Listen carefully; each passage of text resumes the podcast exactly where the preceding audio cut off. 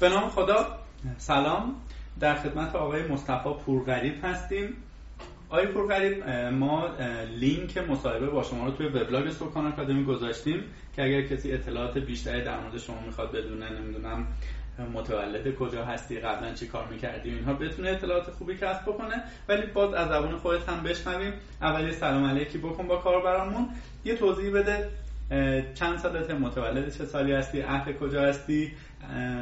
و یواش یواش سراغ سوال کاربرا هم میریم. سلام. سلام. خدمت شما بازدید کنندگان سایتتون. من مصطفی پورغریب شایی هستم. اکثرا پورغریب صدا می‌کنن و متولد سال 1370 هستم. در استان کرمان یکی از توابش یکی از شهرستاناش به نام شهر بابک به دنیا آمدم حساب کنم فکر کنم 24 خورده ای 24 و نیم سالمه. ماشاءالله جوانم هست زنده باشی. در خدمتتون هستم. خب از عنوان این پادکست برنامه نویس اسباب نارنجی خب آدم می‌فهمن قبلا چی کار می‌کردید. الان هم که ما در خدمت شما هستیم همه می‌دونیم. نارنجی سرنوشتش چی شده چه اتفاقاتی افتاده. در همین راستا آقا مهدی پرسیدن سلام ارادت ما ارادت داریم خدمتشون خیلی اصحای لطف کردن. ظاهرا همشهری خودتون هستن که گفتن دقیقا شفاف سازی کنید که برای نارنجی چه اتفاقی افتاد. حالا این رو ما ریش و قیچی رو به شما میدیم. اگر صلاح می‌دونی توضیح بده. خب چون خیلی خوشایند نیست. شاید یه جایی اصلا شما اجازه نداشته باشی خیلی شفاف سازی بکنید تا جایی که طرفدارهای سایت محبوبی مثل نارنجی یه ذره خیالشون راحت که چه اتفاقی افتاد. اگر می‌تونی برام یه توضیح بده. راجب نارنجی و اتفاقی که واسش افتاد معمولا تو این دیگه الان کمتر خبرگزاریه که کار نکرده باشه راجبش و دوستان ندونن که چه اتفاقی افتاد چیزی که ما می‌دونیم و من در جریانش هستم بیشتر از این چیزی که خبرگزاری ها میگن نیست. در ظاهر امر. و و جزئیات بیشترش رو که من مثلا اگه بخوام بگم بسش علا رقم این که خیلی خواستن و چند تا خبرگزاری از من خواستن که بگم ولی من به خاطر اینکه شاید جز مسائل شخصی دوستان باشه و دوست نداشتن که این مسائل اطلاع درس کنه و هم نه به اونها و براستش میترسم. از نظر اخلاقی و وجدانی که شاید اونه دوست نداشته باشن اطلاعاتشون درس کنه و منم واسش اطلاعاتی از اینکه پرونده چه اتفاقی برای دوستان افتاده و چه احکامی خوردن و اینا ترجیح میدم حالا وقتی که آره عمق فاجعه برای ما مشخص بشه می‌تونی بگی چقدر ناراحت شدی که تیمتون اصلا پاشید؟ تیممون بهتر بگیم اصلا پاشید. خب ما خیلی برنامه داشتیم. موقع نارنجی تازه تازه که نه ولی خب قالبش رو دیزاین کرده بود و کم کم داشت یه سری فیچرها اضافه می‌کرد. اون feature ها که یه چند تایش هم اضافه شده و کاربر میدن داشتیم تازه گرم می شدیم واسه سری feature های خیلی hot تر app ش رو می‌خواستید بدید بیرون حالا تاز... آره اون موقع که app ش بود و بعد قرار بود که یه سیستم قیمت گذاری و این چیزا مقایسه و این چیزها هم بهش اضافه پیدا شه. مقایسه گجت ها که حالا این فرصت نشد و قسمت نشد بهتر قیچی شد بله خب تو خودت چی کاره معرفی می‌کنی برنامه نویس چی معرفی می‌کنی خب تا جایی که بنده اطلاع دارم دیگه از Pascal گرفته و نمی‌دونم Java و PHP و .NET و اینها همه چی کد زدی در اصل خودت رو برنامه نویس کدوم زبان برنامه نویسی معرفی می‌کنی؟ و چرا اون زبان رو به عنوان زبان مادرت انتخاب کردی؟ من راستش برنامه نویسی چیز به پابندی به یه زبون نیستم. من خودم علاقه دارم به برنامه نویسی و همون برنامه نویسی که نه, نه نگاه می‌کنم به عنوان شغل نه به عنوان اینکه حالا مثلا یه حرفه باشه واقعا دوست داشتنی برنامه‌نویسی هابیته به قول انگلیسی. هابیمه. یعنی اینکه چون صرفا دوست دارم برنامه کد بزنم یعنی شاید مثلا یه اپلیکیشنی مثلا که واقعا برش برنامه نداشته باشم و نه قرار باشه ریلیزش کنم ولی خب مثلا میشنم یه گوشه اتاق و چند ساعت روش وقت می‌ذارم و یه چیزی می‌نویسم و شاید به کسی هم نشونش ندم. ولی چون دوست داشتم اون مسئله رو تعریف کنم و حلش کنم نهایتا روش وقت گذاشتم. زبون برنامه‌نویسی که الان بیشتر درگیرشم PHP چون یه سری وب اپلیکیشن و سایت و این چیزها توی مدت زده طراحی شده و پیاده سازی شده. در کنارش جاوا چون اپلیکیشن های اندروید می نویسم این دوتا بیشترین وقت منو گرفته قبل از اینا شروعش خیلی سی شارپ رو دوست داشتم. سی شارپ زیاد پر زدم. ولی خب بعد دیگه که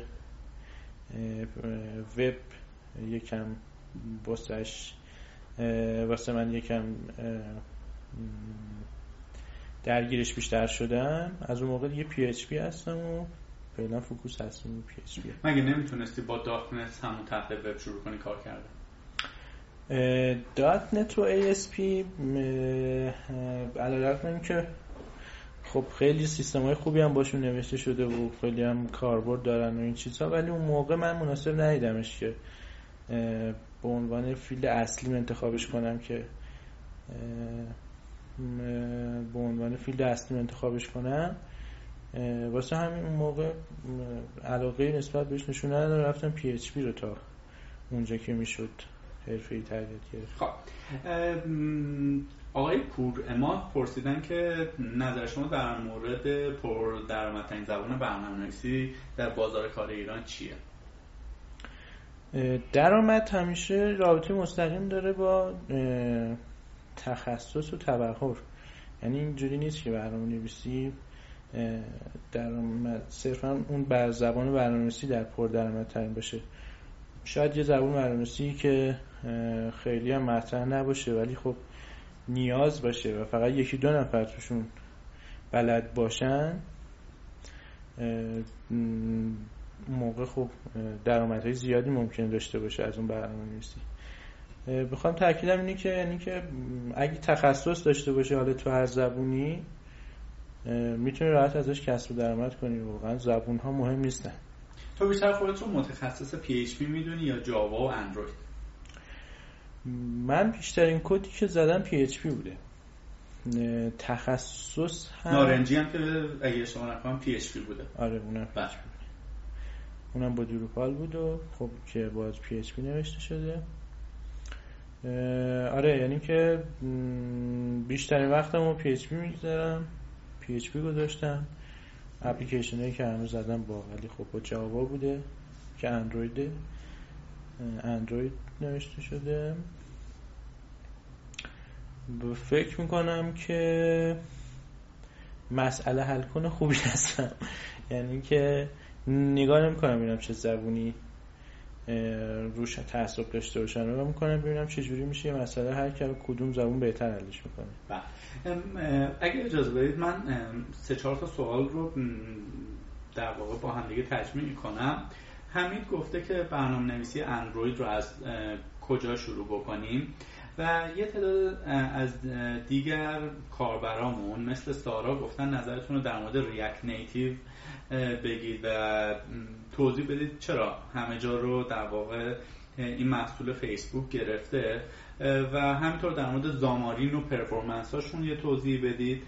و اینکه حامد هم دقیقا همون سوال سارا رو پرسیده گفته که React Native چرا انقدر محبوب شده و چه کار بکنیم که بیشترین performance رو داشته باشیم.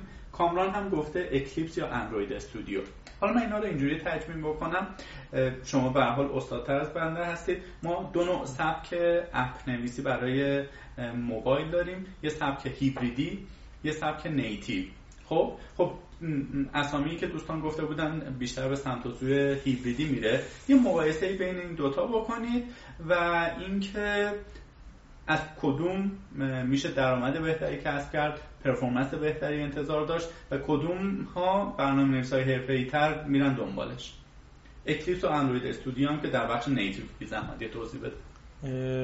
من فکر می‌کنم که هیبریدیا علیرغم اینکه خیلی هم صدا می‌کنن و در ظاهر اینکه کار برنامه‌نویس رو خیلی راحت می‌کنن و و اینکه ممکنه یک سطح گسترتری از برنامه نویسا بتونن ازش استفاده کنن. علیرغم همه این مزایا ولی خب هنوز که هنوزه نتونسته به اندازه یک application native performance داشته باشه. درسته یا application hybrid ی که شروع مثلا خب چه با PhoneGap نوشته بشه چه با Xamarin نوشته بشه چه با Cordova نوشته. بشه و همه فرق می‌کنه خب کار راحت می‌کنه. شما یه با, با, با یک کد تقریبا یک کد با چند واسه چند تا سیستم عامل و پلتفرم اپلیکیشن می نویسین و ریلیز می‌کنین ولی خب حالا تو این صحبت و زمان ما نمی گنجه ولی خب معایبی داره که performance رو به اندازه یه اپلیکیشن native در اختیار ما قرار نمیده. مثلا همون دیلی ای که اپلیکیشن هیبریدی دارن مخصوصا تو PhoneGap و یه عیب دیگه بزرگی دارن این که یه برنامه‌نویس حرفه‌ای من فکر می‌کنم که اگه مثلا جاوا بلد باشه هیچ وقت سراغ native نمیره. سراغ هیبریدی نمیره. واقعا مثل این میمونه که مثلا یه سیستم عامل خامی رو مثلا اندرویدی که مثلا گوگل رو در لحظه مثلا یه update واسش میده و کاربرای Nexus در لحظه می‌تونن update کنن و ازش استفاده کنن. ولی خب React Native و این library ها خب مسلما وقتی که همه وابستن به این که مثلا فیسبوک که می‌خواد مثلا React Native رو update ش رو بده که مثلا سیستم عامل های جدید هم support کنه و اینجورا یه جورایی میشه مثلا همین سیستم عامل اندروید خودمون. مثلا کار واسه و اپلیکیشن نویسا یکم دشوار می‌کنه. من من فکر می‌کنم اگه مثلا کسی بخواد از اندروید نویسی لذت ببره به نظر من native خیلی بیشتر راضیش می‌کنه تا مثلا PhoneGap که به حال همشون هم در سرای خودشون دارن. اینقدر در ظاهری که اون موقع که اومدن خیلی صدا کردن. یادم مثلا PhoneGap که اومد خیلی دوستان اومدن اون یکی می نویسی و iOS میری و BlackBerry و این چیزا. ولی خب بعدا که می‌رفتن توش و اطلاعاتی در می آوردن و مثلا با یک نمونهاش کار می‌کردن بعد می‌دونن که واقعا اون performance رو نداره. برای اون دسته از کاربران که حالا شاید خیلی دقیقا ندونم سبک هیبریدی چیه. در واقع ما با زبان هایی که مثلا وب رو توسعه میدیم مثل HTML و CSS و JavaScript یا library هایی از JavaScript میشینیم app می نویسیم اگر اشتباه می‌کنم بنده رو تصدیق کنید کامران گفته Eclipse یا Android Studio واسه اندروید نویسی مسلما Android Studio تجربه کار با دوتاش رو داری؟ بله. Eclipse اصلا یه واسه اندروید نوشته نشده. یعنی گوگل فقط صرفا چون که چاره ای نداشت. چاره ای نداشت رو مثلا تو Eclipse بعداً که دیگه واقعا بدبختی هایی که Eclipse داشت رو دید اومد شروع کرد و Android Studio رو نوشت. Eclipse بسیار کند بود. emulator اش خیلی کند بود. این امکاناتی که الان Android Studio داره شما preview می‌کنید device های مختلف رو در اصل dev... نگاه می‌کنید ببینید رو این device چجوری میشه رو اون device چجوری میشه تو این ابعاد صفحه چه شکلی میشه. اینا هیچ کدوم Eclipse نداشت یا خیلی کندش اخیرا شنیدیم که گوگل به اپل چراغ سبز نشون داده که زبان برنامه نویسی اختصاصی اپل به اسم Swift شاید شاید میگم جایگزین جاوا بشه برای چیز. تو این زمینه تحقیق کردی ببینیم آیا واقعا چنین چیزی امکان پذیر هست یا نه. و اگر هم گوگل می‌خواد چنین کاری بکنه باید مثلا 6 ماه بعد انتظارش رو داشته باشیم یا 6 سال بعد؟ امکانش که هست. برای گوگل نمیشین بگیم مثلا امکان چیزی رو نداشته باشه. من تو دنیای برنامه نویسی ولی واقعا سخته با این همه SDK ها و API که واسه اندروید نوشته شده با اونم با زبان جاوا که خیلی داشتم تا قبلا با C و C++ compile شدن و استفاده شدن و اینا همشون بخوان تبدیل بشه به Swift فکر نمی کنم حالا حالا ها ما مثلا بتونیم با Swift اپلیکیشن اندروید بنویسیم که گوگل شاید نمی‌تونم زمان بندی بدم ولی خب کار خیلی سختیه. کار خیلی سختیه. خیلی از دوستان کاربران از من می‌پرسن که مرادی من می‌خوام اندروید نویسی رو شروع بکنم. اول جاوا رو یاد بگیرم یا یهو برم سراغ اندروید که تا جایی که من به دوستان در واقع توصیه کردم اینه که اول جاوا رو تا یک حد مقدماتی باید بلد باشی چون به قول خارجی ها building blocks اپلیکیشن های اندرویدی خب با جاواست. ولی بعد از اون SDK ی اندروید خودش دنیایی داره. اول بگو ببین با نظر من موافقی یا نه نکته تو این زمینه می‌تونی به کسایی که می‌خوان وارد این حوزه بشن بگی؟ مثلا اگر با من موافقی جاوا رو تا چقدر باید بره یاد بگیره؟ مسلما جاوا رو باید بلد باشن چون که اندروید اندروید صرفا یک فریمورکی که داره از اون استفاده می‌کنه از جاوا استفاده می‌کنه. در واقع مثل این میمونه که ما مثلا راه رفتن رو بلد نباشیم بعد بخوایم تو مسابقات ماراتون مثلا شرکت کنیم. این جاوا رو باید تا یه حدودی این حدود رو دقیقا برامون مشخص. ببین من فکر فکر می‌کنم که کسی که مثلا تمرین می‌کنه کتاب های مربوطه رو می‌خونه و این چیزها کتابی که مر خوب هست برای اندروید نویسی جاوا رو مثلا در حد اینکه وراثت رو مثلا بدونه تعریف کردن کلاس ها رو بدونه و به حال کار با رشته ها و این چیزا بتونه خلاصه یه بیسی داشته باشه تا حد همون که گفتم مثلا بتونه یه کلاسی تعریف کنه از function اش استفاده کنه اون چیزا کافیه.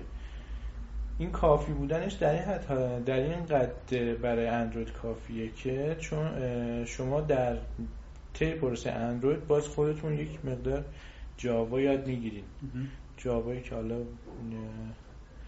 مورد نیاز اندروید بوده. که مثلا یه روی یه دکمه مثلا یه listener بذارید که مثلا call که شد فلان اتفاق بیفته.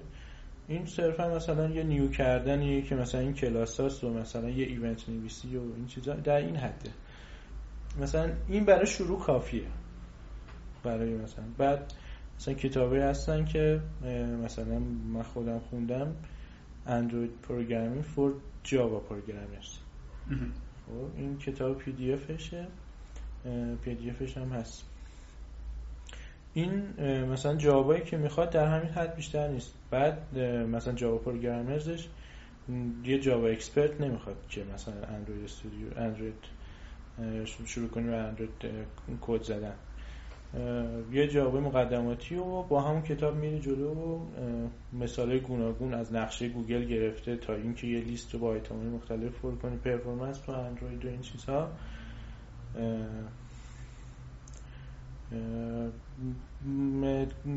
چیه اصلی روی چیزه؟ یعنی که در واقع روی اون تی process اندروید یاد گرفتن اگه اون جاوا مقدماتی وجود داشته باشه خود جاوا کم کم در طول مسیر جا میافته. مثلا مفاهیمی مثل مثلا multi-threading و concurrency و اینها رو نیازی نیست تو این فاز اوله که قرار جاوا رو یاد بگیرم من مبتدی کاور بکنم. توی همون هین Android development میشه یادش گرفت.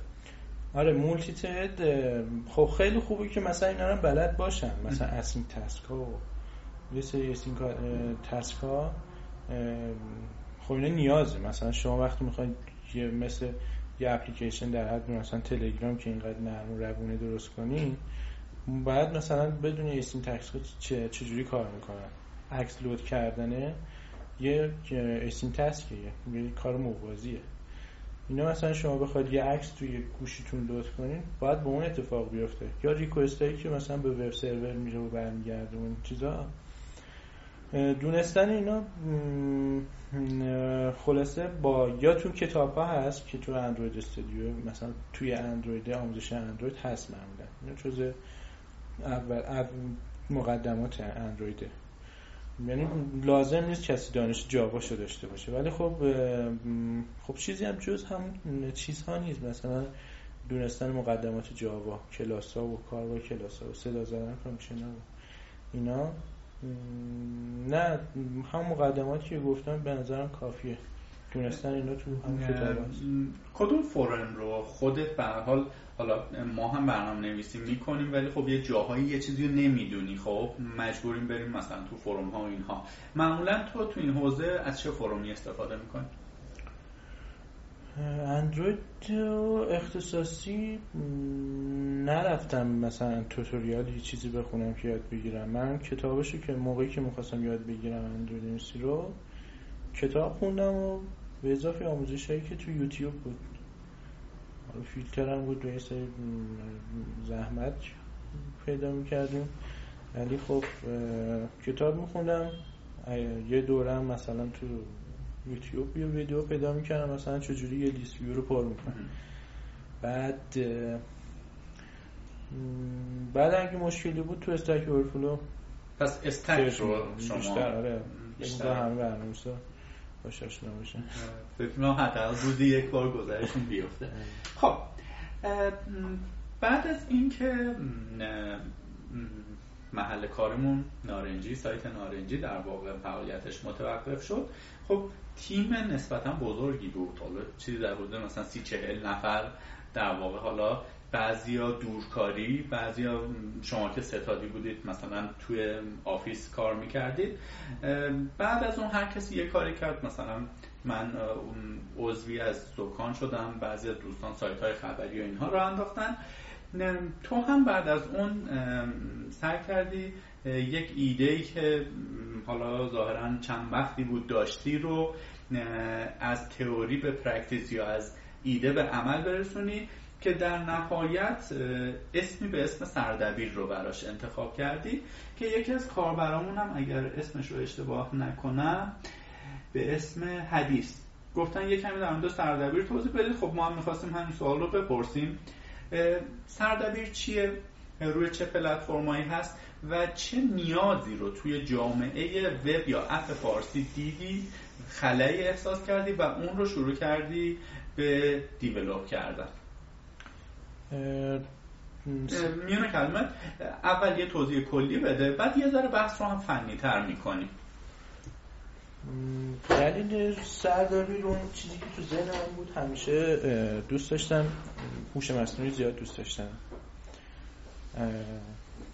در چند تا اپلیکیشن هم دیده بودم مثل Yahoo News 360 بود. پریسماتیک پریسماتیک خیلی دوست داشتم. ردیت بود. و کار این که اینا چجوری کار می‌کنه مثلا پریسماتیک مثلا جالب بود. پریسماتیک واقعا یک دونه اپلیکیشنی بود که اپلیکیشن خبری بود. و امکان نداره شما بازش کنید یا مبنای مطالبی که بهتون نشون میده رو بگید که نه این مطلب مسخره ای بود یا دوست نداشتم حتما مثلا اون جزء favorite های شما بود جزء علاقه های شما بود مطلب خب این چجوری این کارو می‌کرد؟ برای منم سوال بود و حالا یه سری تحقیقاتی کردم و این چیزهاش رسید شد تلاشی که من کردم اسمش هم گذاشتم سردبیر. سردبیر یک شبکه اجتماعی بر مبنای خبره یعنی و بهش میگن social news. که اونجا کاربرا هم دیگه رو follow می‌کنن و ولی خب مبنای اطلاعات اونجا خبرهایی هست که در سراسر حالا سردبیر وب فارسی. ولی خب سردبیر همش رو سراسر وب فارسی نیست. در واقع گلچین وب فارسی کرده از بهترین سایت ها که مطالب یعنی فاخرترین سایت ها که مطالبی بزنن که ارزش خوندن داره. در واقع به اصطلاح زرد نیستن. و با شکلی طبقه بندی می‌کنه توسط یه مطالب طبقه بندی میشه. و به سه الگوریتمایی که من سر کردم الگوریتم ردیت هم توش استفاده کنم. بر اساس رای ووتینگ لایک و دیسلایک کاربرا و و اینکه کار چه کامنتی می‌ذاره این چیزها یکم فکر می‌کنه تقریبا یاد می‌گیره و به مرور مطالب بهتری نشون داده به کاربر نشون میده. یعنی که به طور اتوماتیک مطالبی که جالب نیستن رو حذف می‌کنه یعنی میبرشون پایین و مطالبی که بهتر ارزش خوندن و بیشتری دارن و مرور میاره بالا. حالا هر چقدر که کاربرای بیشتری استفاده کنن و نظر مثلا فعالیت بیشتری کنن از این نظر که لایک کنن دیسلایک کنن این چیزا روز به روزم بهتر میشه. این تلاش رو من کردم حالا اول راه هم هستش. یه دونه سایت زدم فوکوسم چون اون اپلیکیشن هایی که من می‌دیدم هر روز اندرویدی بودن اول شروع کردم واسه اپلیکیشنش. بیشتر خواستم اپلیکیشنش رو یه جوری باشه که همه مثلا چون گوشیشون دم دستشونه حل از که بازیش می‌کنن یه مطلبی باشه واسه واسه خوندن که ارزش رو داشته باشه. بعدا دیگه تصمیم گرفتم سایتش هم باشه که به حال این دوتا به یه منبع بس میشن. یعنی که همون چیزی که تو سایت می‌بینن تو اپلیکیشن هم می‌بینن و خب اجازه بده من استوپت بکنم سوالم می‌خوام نفره بپرسم. میگه اپلیکیشن هایی یا سایت هایی مثل پاریسماتیک و ردیت و اینها یه الگوریتمی داشتن که تو هم باز می‌کردیم و ای همون مثلا چیزیه که من می‌خواستم. خب چی؟ پریسماتیک واقعا اینجوری؟ پریسماتیک خب می‌خوام ببینم. فرض کن که یه کاربری یک سایتی رو میبین یه برنامه نویس خب؟ یه سایتی یه اپلیکیشن رو می‌بینه یک feature ی رو توش کشف می‌کنه. خب؟ آیا تو به شکل مهندسی معکوس اون چیز رو trick کار رو در آوردی یا راهکارهای دیگه؟ اینو می‌خوام به در واقع کسایی که گوش میدن یاد بگیرن. بعید می‌دونم secret باشه این چیزی هم که می‌خوای یا نه دوستای share بکنی. نه دیگه من وقتی گفتم بدید خب اینکه چجوری میشه که چجوری چی کار می‌کنن فرمولاشون بعضیشون خب open source ن اون که هیچ. ردیت مثلا فرمولش رو در اختیار تو وبلاگش گذاشته که معیارش چجوریه چجوری rank می‌کنه. شما می‌بینی مطلبی هستش که مثلا 10 تا like خورده اومده rank اول نشسته. مطلب بعدش 4000 تا like خورده. ولی خب اینا پشت سر هم مثلا. ولی خب اینکه چه اتفاقی افتاده؟ اینو گذاشته یک اینو گذاشته دو. خب تو وبلاگ ردیت هم هست. کدش هم search کنن هست. پریسماتیک ولی نه. من من کدش رو پیدا نکردم. خیلی هم ماشین لرنینگ خیلی خفنی هم. اونجوری که توی تحقیقاتی که کردم داشت. یک مقدار از تجربه دوستان استفاده کردم. دوستانی که هوش مصنوعی میخوندن دانشگاه.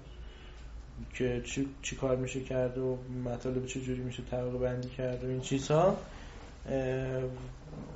به اضافه اون تحقیقایی که راجع به پریسماتیک کردم اون یه حدودیه. تا حدود خوبی هم میشه گفت جواب داده. ولی خب اون که چه کدی دقیقا پریسماتیک چی کار می‌کنه اون پشت من فکر می‌کنم نه من منابعش رو داشتم نه الان چون واقعا سرور هزینه داره. من فعلا نداشتم. به اضافه این که واقعا فکر می‌کنم که اونا یه تیم هم واقعا از دانشگاه تیم دانشگاه فراموشی هم ولی خب تیم قوی بودن. صرفا ماشین لرنینگ کار می‌کردن. که تونسته بودن پریسماتیک رو بندازن. من سعی کردم ترفیقی از هر دوتاش بشه یعنی که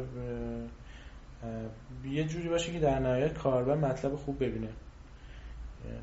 مطالب به صورت اتوماتیک موضوع بندی میشن. کاربر می‌تونه مثلا این موضوعات رو دنبال کنه یا نکنه.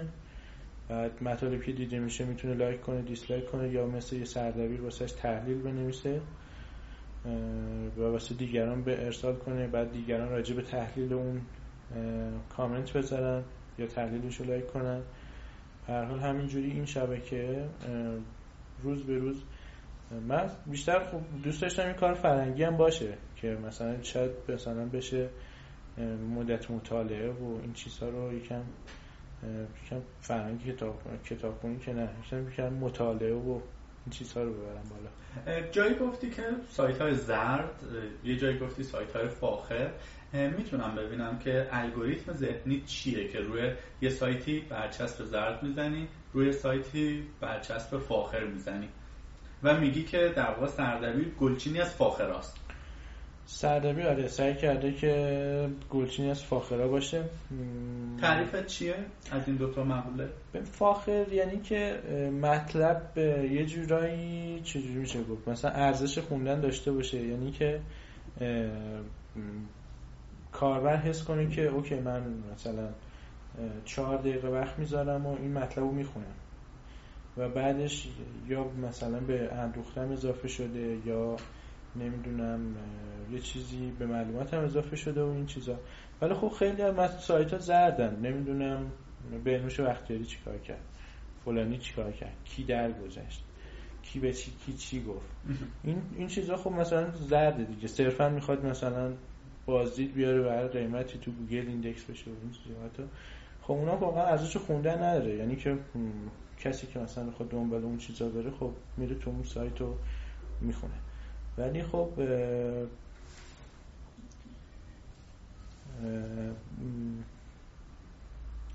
سردبیر سعی کرده فاخره رو انتخاب کنه. گرفتم. بذار اینجا این سوال ازت بپرسم. به نظر کاربر وب فارسی بیشتر دنبال سایت زرد یا سایت فاخر؟ واقعیت گرایانه به قضیه نگاه کن. اگر که من مثلا مبنای الکسا رو نگاه کنیم الان الان که داریم با هم صحبت می‌کنیم دومین سایت کشورمون توی الکسا ورزش سه هست. خب. فکر کنم داره همه چی میگه که دیگه واقعا کاربری که کاربر ایرانی سلیقش تا مثلا در چه حده در چه حده که نه یعنی واقعا دنبال چی هست؟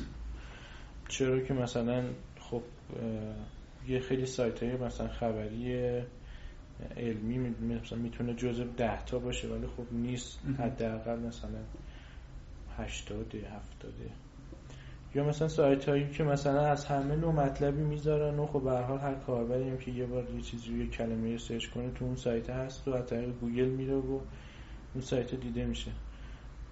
کاربر ایرانی من فکر کنم وب فارسی تازه داره یکم چیز میشه.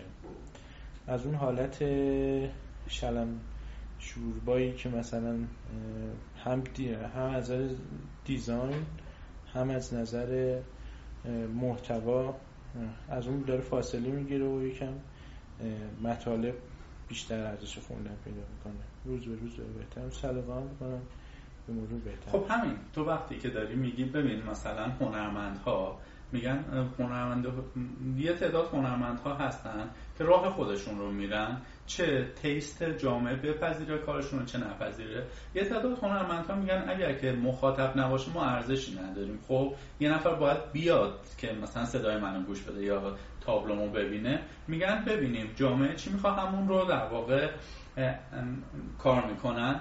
حالا غیر مستقیم داری میگی که مخاطب وب فارسی خب سلیقش تا حداقل تا قبلا اینجوری بوده که بیشتر مثلا به سمت و سوی چیزهای روزمره بوده.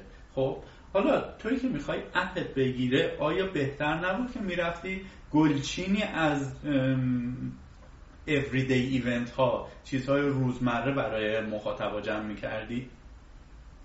ببین مفهومی داریم تحت قانون 80 20 بیا مثلا 20 درصد از چیزهایی رو جمع کن تو اپت که 80 درصد جامعه دنبالشه. ولی تو ظاهرا عکس این قضیه رو عمل کردی. حالا نگیم 80 20 ولی خب آره من که سعی نکرده سردبیرم یه مجموعی از مطالب به در نخور باشه.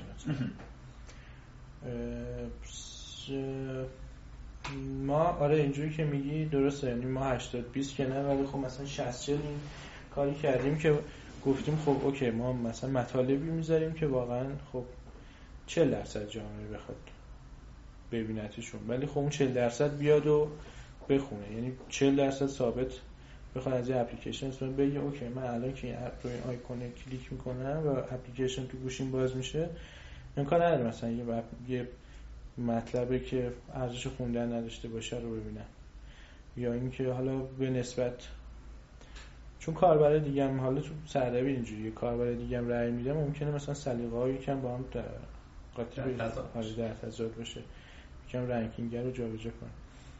ولی خب نه معمولا من, من فکر می‌کنم که خیلی از سایت هایی که همیشه کیفیت به نظرم شرط ماندگاری بیشتری داره. یعنی شرط ماندگاریه.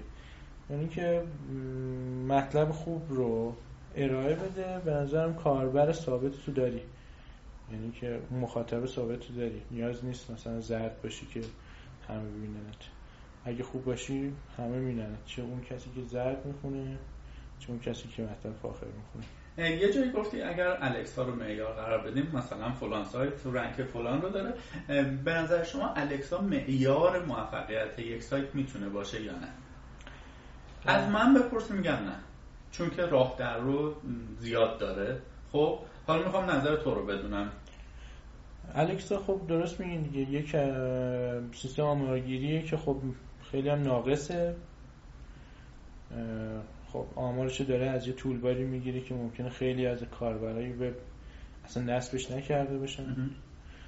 و به حال اطلاعات ناقصی داره به اضافه اینکه راه تقلب زیادی هم بره سایت های زیادی هم هستن که می‌تونن کمک کنن که بازدید وبسایت شما بهتر بشه الکساتون بهتر بشه.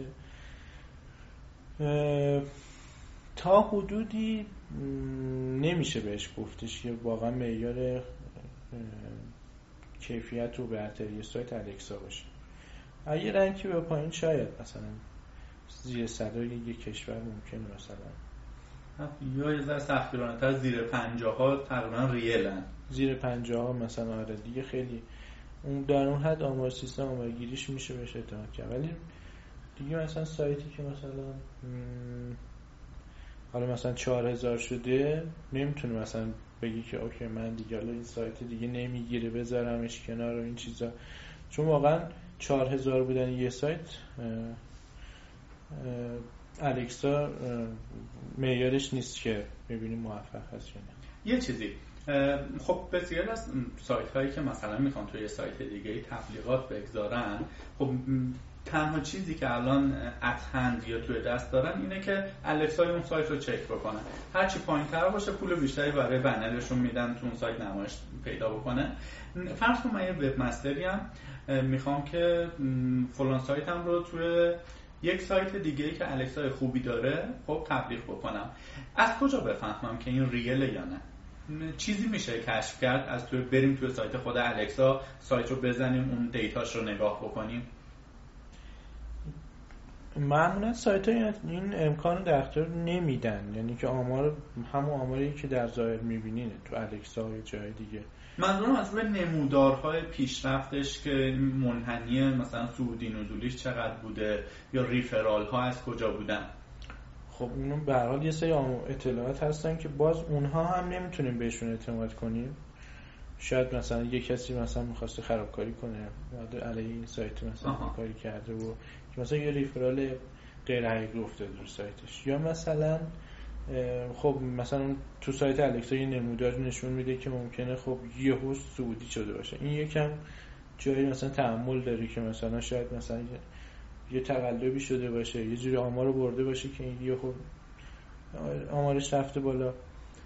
ولی خب این که مثلا من می‌خوام برم تبلیغات بدم چه جوری مثلا مطمئن بشم تقریبا هیچ راهی وجود نداره. شما باید دیگه یا اینکه مثلا بگین آقا آمار Google Analytics تون رو بدین که خیلی از سایت ها نمیدن و دیگه این تنها راشه اگه خیلی حساس باشین که مثلا تبلیغی که می‌خوایم بدین پولش هدر نره اونه که معمولا هم نمیدن. شما باید دیگه رو همین عدده یکم مانور بدین. یا ریسک کنین. ریسک کنین. خب. باز اگر بخوایم برگردیم به اپ و سایت سردبیر جایی توی صحبتات گفتی که اینها دوتاشون به یک منبع یا بهتر بگیم یک database وصل میشن که data رو بگیرن ازش. خیلی از آدما شاید دوست داشته باشن بدونن که چجوری این دوتا رو شما به همدیگه ربط دادی؟ اگه بتونی یه توضیح هم بدی که سایتت روی چه پلتفرمی بسته شده؟ اپت که دیگه معلومه اندروید با جاوا کد زدی و اینها. اگر باز این هم secret نیست باهامون share بکن که سایتت چجوری بوده و این دوتا رو از طریق چه سازوکاری به همدیگه ربط دادی. حالا تا حد ممکن اگر بتونی با کلام غیر فنی جوری که برای مثلا یک کاربر مبتدی قابل درک و فهم باشه بگی که ازت ممنون میشه خب معمولا وقتی که یه سایت نوشته میشه و وقتی می‌خوام با یه اپلیکیشن واسش طراحی بشه یه رابطه ای هست یه رابطه ای به وجود میارن که این دوتا اپلیکیشن و سایت بتونن با هم دیگه ارتباط برقرار کنن. که بهش میگن API مخففه؟ اپلیکیشن اگه من اشتباه نکنم program interface interface درسته. program interface API نوشته میشه معمولا هم RESTful API نوشته میشه که خب روش روش برنامه نویسی و به حال این دو تا اپلیکیشن با هم دیگه اپلیکیشن و وب با هم دیگه از طریق این رستیبل API با هم ارتباط برقرار می‌کنن رد و بدل اطلاعاتی می‌کنن خب الان رستیبل API هم خب سازوکارهای خودشو داره دیگه. که دیگه تقریبا هیچ حالتی تو خودش دخیل نمی‌کنه مثلا.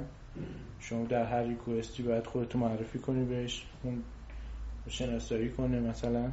اگه قرار باشه کسی اینجا آیدنتیتیش مشخص بشه. سردبیرم خب همین جوری بود دیگه. من سردبیر طرف سرور شو این طرف وبشو با فریمورک دورپال نوشتم.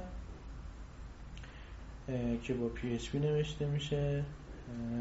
بعد اگه اشتباه نکنم نارنجی هم روی دروپال بود. آره دروپال بود. تو از همونجا دروپال رو به عنوان حالا فریم ورک خودت انتخاب کردی. آره. چون که واقعا قدرتمنده و برنامه نویسیش هم ماژول نویسی هم براش آسونه و دم دسته. بعد ماژول زیادی هم واسش نوشته شده. به اپلیکیشنش رو نوشتم که با جاوا بود و اندروید واسه اندروید نوشته شد. و هم. یه سوال اینجوری که در واقع توضیح دادی اپت از طریق RESTful API خب data رو می‌گیره. در واقع اپ شما به سایت وصل میشه سایت به database. اپ تو مستقیم با database کاری نداره. نه دیگه. این تنها راه در واقع کردن این سه تا ماژوله یا نه چند تا متدولوژی داریم و تو این یکی رو انتخاب کردی. ببین روش زیادی هست بشه از یه سرور SOAP مثلا هست WSDL هست. مثلا WSDL تو نظام بانکی مثلا استفاده میشه. یا مثلا SOAP توی مثلا سرویس های پیامکی و این چیزا مثلا استفاده میشه که وصل میشه database و خب یه روش دیگه است که کار از هر دو اون راحت تر کرده همین رسول API که شما وسیله یو آر که که سوالتون رو درخواستتون از سرور می‌پرسین. سرور هم بر اساس اینکه حالا شما چه کردیتی دارین و می‌تونید دسترسی به اون دیتا داشته باشین دیتا رو در اختیارتون قرار میده یا عملیاتی که نیاز دارین رو انجام خب سوال بعدی من اینه که آیا این سرعت در واقع fetch کردن یا گرفتن data رو پایین نمیاره؟ نه. الان توی واسطه گذاشتی؟ نه هیچ واسطه ای در کار نیست. شما فرض کنید شما URL رو تایپ می‌کنید تو نوار مرورگرتون. خب. enter رو که می‌زنید. این request با اون request ی که اپلیکیشن میفرسته هیچ فرق نمی‌کنه. فقط فرمتش فرق کرده. اونجا مثلا سرور میگه این مثلا از طرف یه مرورگره من با زبون یه مرورگر باش حرف بزنم اطلاعات اون شکلی پارس می‌کنه که معمولا HTML پارس می‌کنه. ولی اینجا چون ریکوست مثلا از طرف یه اپلیکیشنه مثلا به صورت جیسون پارسش می‌کنه که این طرف هم جیسون گرفته بشه و به کاربر نشون داده بشه.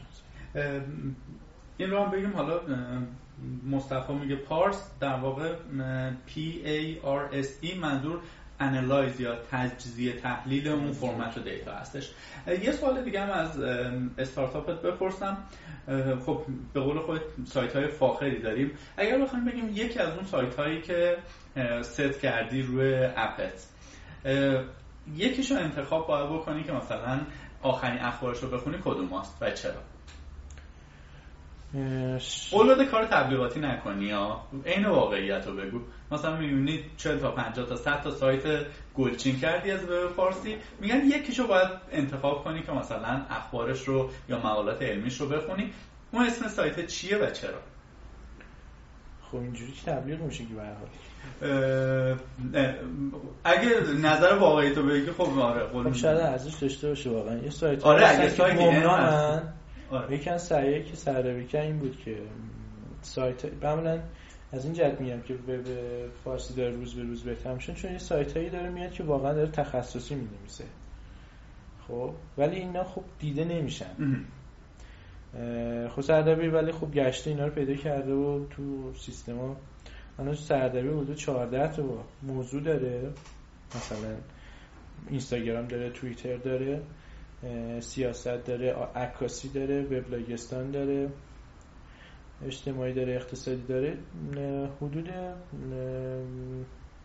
14 تا موضوع که خب در مجموع 50 60 تا حداقل سایت ما مثلا واسه این کاتگوری انتخاب کردیم و اضافه کردیم. هم هم جز سایت های خوبن حالا جا از مسئله سیاست که واقعا حالا نمیشه زیاد به سایتش و اینش توجه کرد. بقیه سعی کردن سایت خوبی باشن. توی موضوعات مثلا باید بگیم که مثلا چه مثلا چه سایتی. چون واقعا هر سایتی موضوعش با اون موضوع فرق می‌کنه. مثلا من اگه مثلا سایت های خودرو رو گذاشتم جو سه تا سایت برتر خودرو بوده. یعنی واقعا مطالب خوبی میگذاشتم پربازدیدم بودن گذاشته شده. خب این خودرو نمیشه مثلا با یه سایتی که مثلا سوکان آکادمی که مثلا داره اوبونتو مثلا نویسه مقایسش کنم بگم که کدومش بهتره. تو کاتگوری های خوب خودش مثلا ما واسه وبلاگستان مثلا سوکان آکادمی که مثلا مطالب وبلاگش رو میاریم یک پزشک هست. وبلاگ شخصی مثلا آی نازمی هست. مطالب خوبی می نویسه مثلا. اونم سعی کردم تو چه حوزه آی نازمی؟ اونم وبلاگ شخصی علمی داره. آها علمی. به صورت علمی می نویسه مثلا سایت پانویس هست من تو وبلاگستان آوردمش. اونم مطالب خیلی خوبی می‌ذاره. ولی خب شاید مثلا خیلی روی پانویس ولی وقتی مطالبش می‌خونی واقعا شاید خوب. من فقط با کتگوری سیاست یه ذره سورپرایز شدم. بعید می‌دونم بشه لیبل فاخر رو روی یک نیوز سیاسی زد. اینو نمی‌دونم خب شاید حالا سردمی خب خوبیش اینه که میشه موضوعات رو دنبال نکرد. دوست نداریم مثلا سیاست رو یه دکمه می‌زنی دنبال نمی‌کنم. اون مطالب سیاست نمیاد وسط نمیاد ولی باید لاکدین باشی. آره. که فیلتر شه. مثلا شما ثبت نام می‌کنید میگیم این مطالب رو می‌خوام ببینم اینا رو نمی‌خوام ببینم و تو اون زمانه که شما گفتیم دوست داریم بهترینش بر اومدیم خب عکسی که برامون فرستادی مکبوک جلوته این لپتاپیه که باش دیولپ می‌کنی؟ آره. چی شد؟ رفتی سمت مکبوک مکبوک این هم باز از نارنجی به نوعی سبک مثلا انتخاب سیستم عامل به ارث رسید یا نه. اونجا آزاد بودید. نه من راستش این که مکبوک گرفتم کاملا اتفاقی بود. یعنی که نمی‌خوایم تصویبی نه نه بعدم میومد از مایکروسافت. مایکروسافت رو دوست داشتم. مخصوصا موقعی که سرفیس بوک رو داده. مثلا الان اگه مثلا یکم بودجه می‌رسید سرفیس بوک رو ولی خب یعنی از مکبوک به من بیشتر برای توسعه دهنده حالا نمیگم واسه توسعه دهنده ولی واقعا مکبوک برای توسعه دهنده بهتره. من فکر می‌کنم برای توسعه دهنده مکبوک. و مخصوصا مکبوکی که روش SSD هست. خیلی. یه چند تا از feature های خوبش رو میگی؟ MacBook اینه که من خب خب خیلی دم دسته زیاد مثلا معطلی نداره. دقیقه درشو میبندی در همون لحظه بازش می‌کنی میاد جلو. crash نمی‌کنه CPU زیاد درگیر نیست. مثلا 5 6 تا اپلیکیشن رو باز کردی همشون هم سنگینه ولی خب CPU مثلا 5 درصد خوابیده touchpad خفنی داره. تاچ پد خفنی دست کمتر اذیت میشه. خود اون جسیرایی که اون touchpad داره کار خیلی ساده می‌کنه. من واسه مخصوصا web designer ها توصیهش می‌کنم. و از چه IDE استفاده می‌کنی؟ برای کد زنی؟ برای کد زنی چون الان Zend Frame می‌زنم بیشتر وقتم تو Zend Studio. اگه اونجا نباشم تو Sublime تو Sublime Text editor م اگه اونجا نباشم تو Android Studio هم و همین سه تا بیشتر. خب برای اینکه بحثمون رو جمع بکنیم یک کاربر خوبی به اسم مسعود. سلام. کردن ما هم سلام می‌کنیم خدمتشون. گفتن آخر مصاحبه بگو که یه آدم این کار چه نصیحتی به یه آدم 18 19 ساله داره بگه. فرض کن مثلا یه نفر علاقمند به این حوزه است. خب تو چند سالی تو این زمینه کد زدی تو شرکت بزرگش کار کردی برای خودت استارتاپ را انداختی. یه توصیه بکن که ببین خب مثلا اون زمانی که من و تو شروع کردیم شاید به این شکل انقدر این چیزها باب نبود. چیزایی مثل پادکست مثل نمی‌دونم وبلاگ ها که آدم ها بیان به صورت خیلی اوپن سورس تجربیاتشون رو شیر بکنن اینا. ولی همونجور که گفتی فضای وب فارسی یک رونسانسی رو داره تجربه می‌کنه. آدم ها علاقه مندن هی نشر بدن. یعنی خصاصت دیگه مثل خیلی معنی نداره. حالا الان به اون آدم 18 19 ساله یا به مسعود باید بگیم که بدون هیچ تعصبی چی کار کنه اگه علاقمنده حوزه IT هستی؟ خودت می‌دونی شاخه های مختلفی داره. همین حوزه IT ما حالا فکر می‌کنیم مثلا طراحی سایته. ولی شما می‌تونی نمی‌دونم توی مثلا معماری نرم افزار توی webmaster ی توی designing front end back end machine learning هوش مصنوعی شبکه MikroTik Cisco همه اینا شاخه‌ای است که برای خودش میشه تا تهش رفت و درآمد بسیار خوبی هم کسب کرد. تا جایی که خودت تجربه کردی تو اون حوزه چه توصیه‌ای داری بکنی؟ من که من خوب نیستم که توصیه کنم ولی خب اون تجربه تجربیات خودت رو بگو. آره من فکر می‌کنم که همیشه علاقه حرف اول می‌زنه این چیزی که نه کمتر گفته شده. همه نگاه می‌کنم چون چون موقعی که مثلا می‌خوای انتخاب رشته دانشگاهی بکنی همه میگن اون رشته درآمدش بیشتر از ظاهرش مثلا.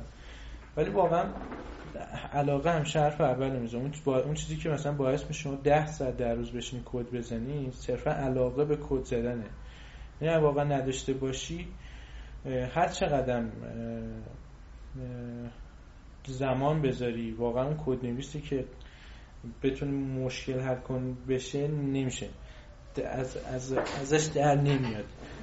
بعد من من خودم چیزی که بهش نتیجه رسیدم خب علاوه مثلا چند تا اپلیکیشن چند تا زبان برنامه‌نویسی رو رفتم یاد گرفتم ولی همیشه focus م رو یه دونه گذاشتم.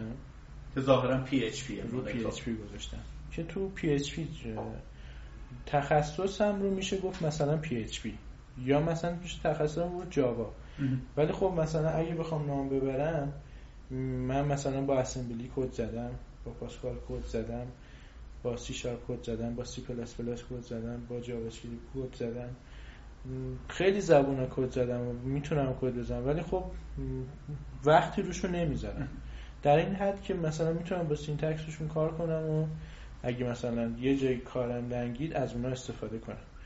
ولی فقط تمرکزم روی یه دونه بوده PHP و به طور کلی web design. یعنی وب وب خودش دنیای دیگه. مثلا وقتی بخوای وارد بشین PHP به تنهایی کاری نیست.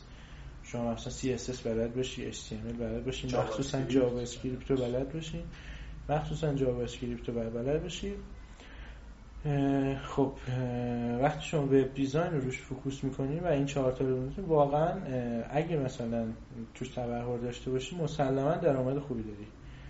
اینجوری نیست که مثلا بگی که مثلا من برم سراغ سی پلاس پلاس و درآمد خوبی خواهم داشت و اگه برم سراغ PHP درآمد خوبی نخواهم داشت صرفا تخصص اینجاست که حرف از اون زبان برنامه‌نویسی صرفا یه پایه رو مشخص می‌کنه. و یک ابزاره. ولی اون ابزار رو اگه خوب بلد باشی باش کار بکنیم میفهمایی که درآمد خوب. می‌تونی کسب بکنیم ارزم به حضورت امروز چهار بهشت درسته؟ دوم بهشت شرکت کانونیکال گفتش که اوبونتو 16.4 رو ریلیس می‌کنه. خب من نصب کردم و علا اینکه کلی پی اچ پی مینم ترکید و اینها. ولی خب یک نوع بیماریه که دوست دارم همیشه آخرین چیزها رو جزء اولین کسایی باشم که تجربه می‌کنم.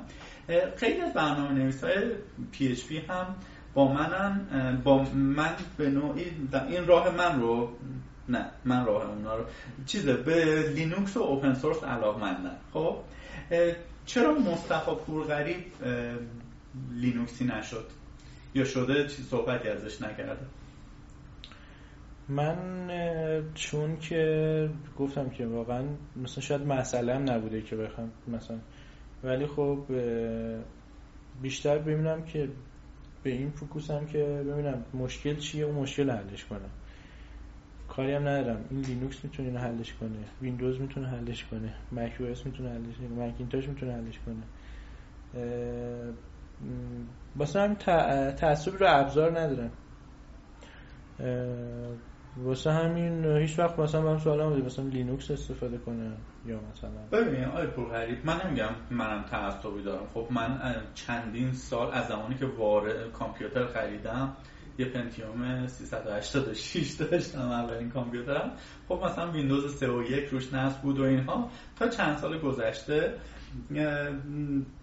آیا اگه اشتباه می‌کنم من تصدیق کن تو الان داری سردبی رو روی Drupal می نویسی base ش PHP یه.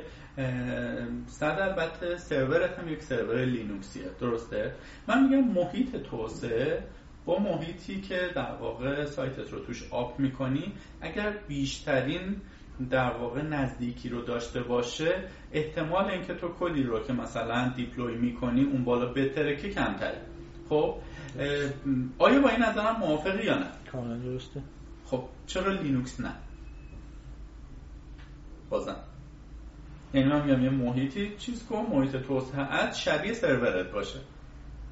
آخه ببین واقعا وقتی اینجا ما استفاده می‌کنیم زیاد درگیر چیز لینوکس نمیشیم که مثلا بخوام. ما مثلا داریم یه web application می نویسیم که فقط صرفا می‌خواد performance ش خوب باشه. اوکی مثلا بدونید که مثلا سرور لینوکسی هست یا نه و یا غیره.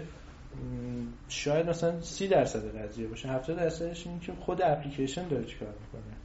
چجوری از منابع استفاده می‌کنه؟ چجوری release می‌کنه؟ چیکار می‌کنه؟ ولی خب باز هم مثلا اونقدر قضیه رو حاد پیچیده نمی‌کنه که مثلا بخوای مثلا به خاطر مثلا یه web application بری مثلا لینوکس یاد بگیری یا مثلا به نظر من اون 70 درصد بیشتر مهم می‌تونه 30 درصدی که مثلا تو حالا مثلا خیلی هم هستن که مثلا اصلا نمی‌دونه شرکتی که مثلا host شو گرفته لینوکس چنده روش لینوکس داره PHP چند روش سایت هم می‌نویسه می‌ذاره بالا و می‌ذاره کار می‌کنه کدش می‌زنه درسته. والا خیلی در واقع به من درخواست شده که مصاحبه ها رو جمع جور بکنم. حالا من برخلاف میل باطنی می‌خوام با شما این کار رو استارت بدم ولی انقدر سوال دارم قول میدم این سوال آخرم باشه. PHP 7 release شد. کلی Zend Technologies که در واقع framework Zend رو داره maintenance می‌کنه و زبان PHP رو داره توسعه میده از خوبیاش گفته. گفته مثلا سرعتش دو برابر میشه مصرف هم 50 درصد میاد پایین. خیلی انتقادها هم کسایی که متعصبانه به زبانهای برنامه نویسی نگاه می‌کنن به PHP وارد کردن. برخیش به حق برخیش به حق نیستش و مثلا یکی از چیزهایی که وارد می‌کنن این هستش که Object Oriented PHP اصلا قابل مقایسه مثلا با جاوا نیست. Object Oriented PHP اصلا قابل مقایسه با مثلا Ruby نیست. چرا یه زبان scripting بوده بعد یواش دید مخاطبش نیاز به OOP دارن این راه هم مثلا زد تنگش. با این داستان موافق یا نه؟ و اینکه PHP 7 آیا می‌تونه باز هم از این طرفداراش رو راضی تر بکنه خب اون که می‌گفتن که او پی پی اچ پی در حد جاوا و مثلا سی شارپ نیست اون خب درسته واقعا سی, سی شارپ پی اچ پی واقعا یه جوری چه در اصطلاح چپوند قضیه وراثت و کلاس ها رو تو PHP و خب خوب نتونست چیزش کنه. ولی خب تو این version ها مثل روز به روز داره بهتر میشه و خب با هم استفاده می‌کنیم و نقصی هم توش ندیدیم. ولی خب